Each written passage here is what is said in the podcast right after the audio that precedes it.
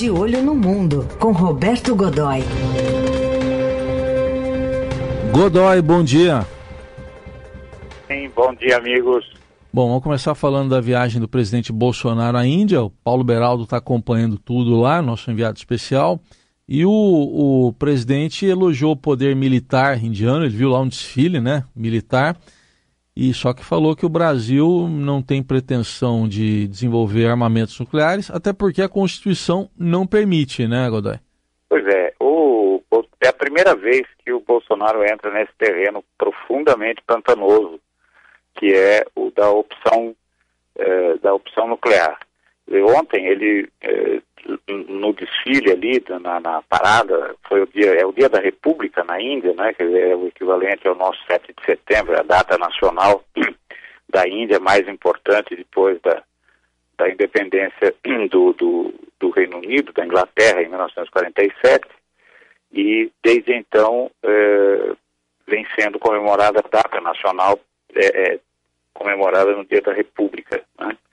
E, tradicionalmente, um chefe de Estado estrangeiro é, é o convidado de honra do governo indiano a cada ano. É, e nesse ano foi o presidente do Brasil, Jair Bolsonaro.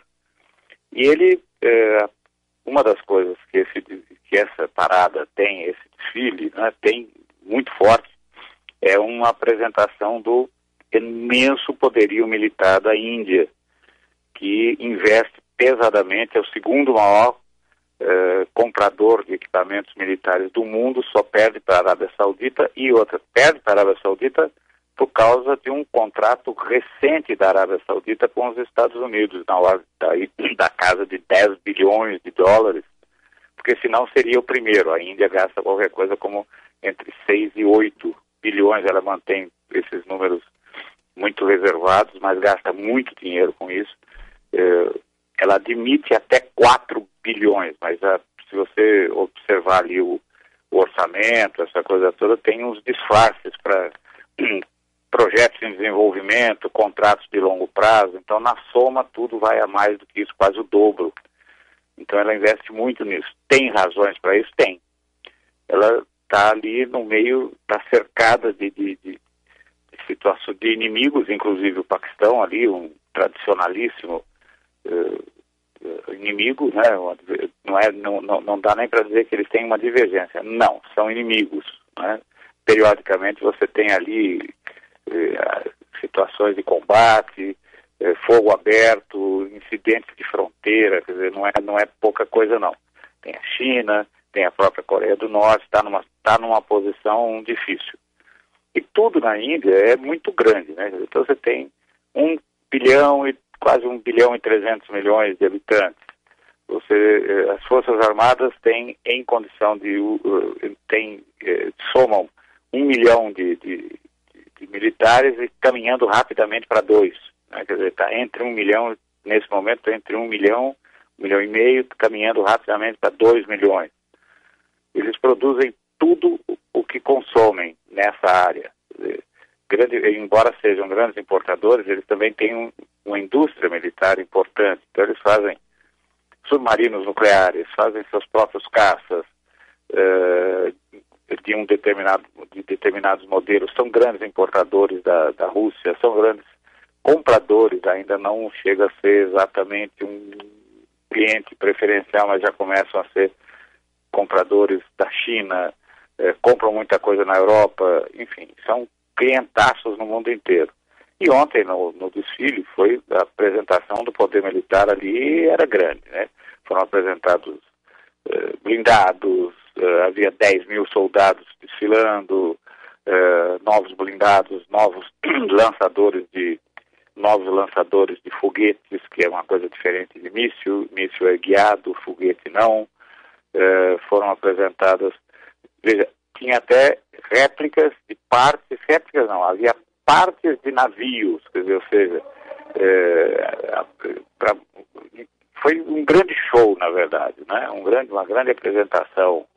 É, o Paulo Beraldo ainda enfatizou que em dados momentos parecia até um, uma apresentação de, de, no sambódromo, porque de repente havia ali camelos e elefantes fantasiados, pintados e tal, grupos de dança, é, malabaristas, e aí depois mais soldados, enfim. É, foi é, um show, um grande show. E um, o, o, uma das coisas exibidas ali, uma, um, o que ficou claro ali é que a, a Índia é, é, uma potência nuclear e estava ali mostrando músculo. Dizer, veja, nesse momento ela se alinha com. É, ela está no clube dos Estados Unidos, Rússia, China, Reino Unido, França, é, a própria Índia, Paquistão, Israel, Coreia do Norte e daqui a pouquinho um décimo, um décimo integrante do clube, o, o Irã, né? Então, é, por isso o presidente, o presidente Bolsonaro foi abordado em relação a isso, e aí foi pela primeira vez desde que ele assumiu o governo, ele tocou nesse assunto dizendo que o Brasil não tem o menor interesse em entrar nessa história, não tem necessidade, e aí está sinalizando também para uma coisa importante, né? Custa caro para caramba desenvolver um programa nuclear militar, muito, muito dinheiro.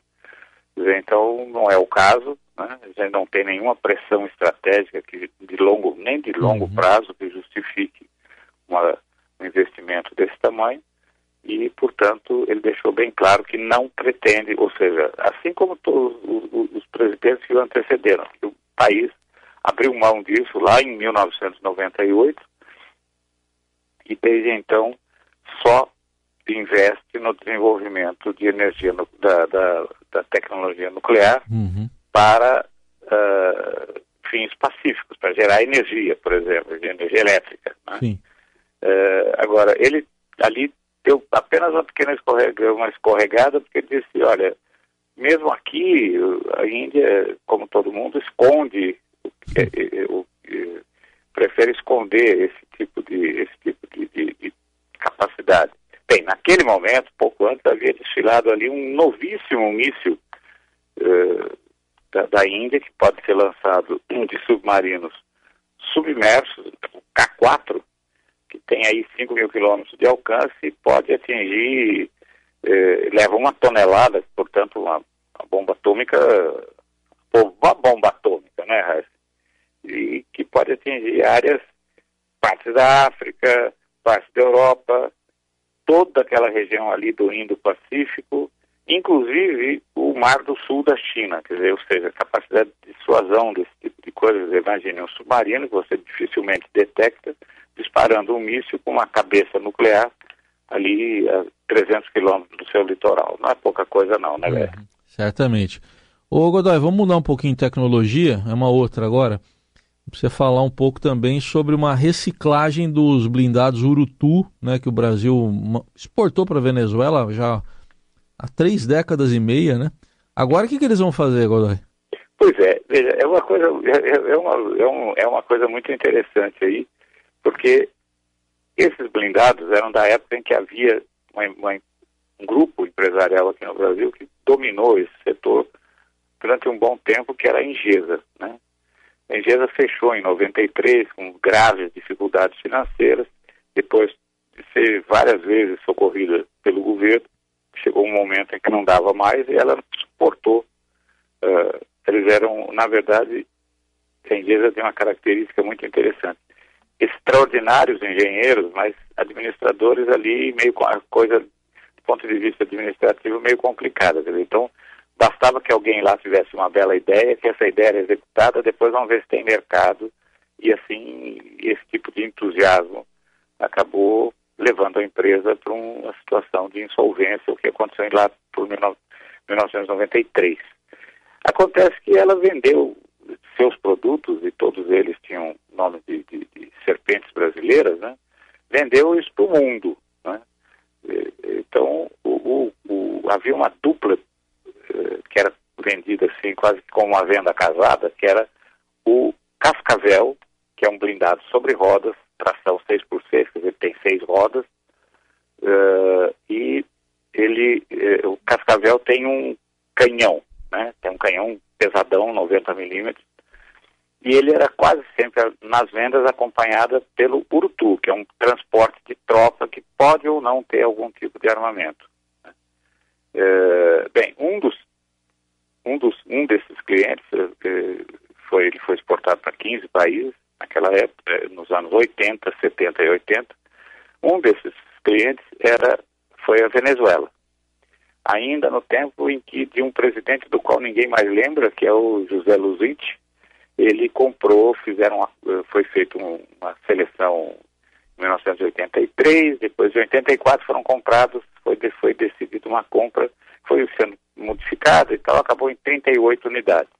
Bem, esses blindados, assim como o, o, os que tem aqui no Brasil, a gente tem qualquer coisa em torno de 220, eh, eles são muito bons, muito resistentes, têm um bom desempenho, eles foram durando, né? Quer dizer, aí, e de repente chegaram. Só que aqui no caso brasileiro e vários outros países, a reciclagem, a preparação deles foi sendo feita em etapas, né? na medida em que eles iam começando a apresentar algum tipo de, de, de, de indicação ali de que estava ficando ruim, eles eram reformados. Não é o caso da Venezuela, que ficou com os seus. Ela comprou 38, perdeu um, ficou com 37, e chegou num ponto em que eles já não estavam operacionais. Entretanto, há alguns anos, aí 2014, 2015 mais ou menos, o, o, eles foram eles são operados pelos fuzileiros navais da, da Venezuela. Lá para 2014, 2015, decidiu que, que valia a pena investir um dinheiro neles para uh, eh, atualizá-los. Aí houve, um, houve algum problema, algumas dificuldades iniciais e tal, até que eh, já sob o, o, governo do Nicolás Maduro, eh, ele criou um plano de modernização e reequipamento, concentrando nos principais e mais promissores programas. Um deles é o dos, é o dos blindados Urutu, que estão sendo reformados agora, uma reforma daquelas assim de virar no avesso? E eles voltam zero bala, com inclusive alguns deles com canhões de canhões de 20 milímetros, essa coisa toda, ou seja, eles ganharam poder de fogo. Agora, o que, que é meio, o que, que é engraçado nisso? Hum. Na medida em que eles estão sendo entregues, eles são usados, como eu disse, pelos fuzileiros, que é uma tropa de elite na, na, na, nas Forças Armadas da Venezuela, eh, em que pese a crise nunca faltou dinheiro para eles, e sendo entregues em lotes. Um, um, a sede deles continua sendo uma base da Marinha, ali, numa, ali no, no, no, no, no Mar Caribenho, né? lá é a Armada Nacional, é uma base da Armada Nacional ali na, no Mar Caribenho, no trecho caribenho, e uma parte tá, será deslocada para exercícios de pré-posicionamento, como informou o Ministério da Defesa lá em Caracas.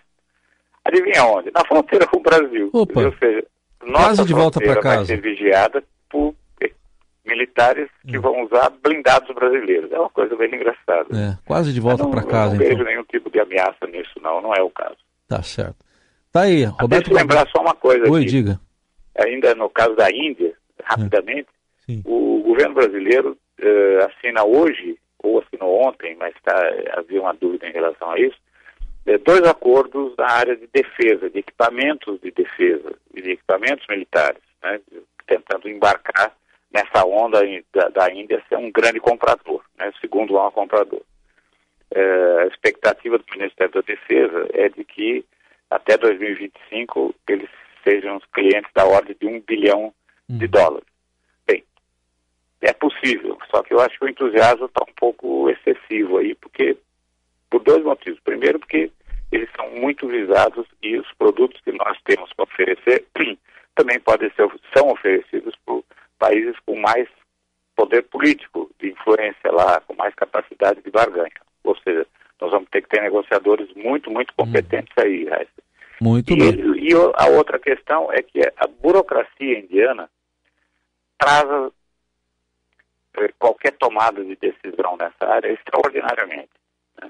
Uh, por exemplo, a Embraer já vendeu, foi talvez a pioneira, foi não, uh, talvez não, foi com certeza a pioneira nessa área, vendeu uh, quatro jatos grandes, de, de, esses que tem aquelas antenonas em cima, aquela coisa, que são jatos de vigilância, eh, alerta avançado, controle do espaço aéreo, enfim, vendeu quatro deles eh, para a Índia. Veja, o negócio começou lá no, no, no, ano 2000, o contrato só foi assinado em 2008, o primeiro avião foi entregue em 2012. Na verdade, a gente entrega o avião e o recheio eletrônico é feito pela indústria, eh, com produtos da indústria, da, da indústria indiana, indiana, com tecnologia própria, essa coisa toda. Então você vê os intervalos grandes, o tempo que, uma, que essa operação toda demandou, né? Quer dizer, então, se você começar, eu estou achando que o otimismo é grande em imaginar que em 2025, ou seja, amanhã, do ponto de vista dos negócios internacionais, a gente já vai estar faturando um bilhão em cima dele. Sim. Eu acho que não. Tá certo. Tá aí, Roberto Godoy que volta na quarta-feira com mais análise da política internacional em de olho no mundo. Obrigado, boa semana. Um grande abraço, boa semana.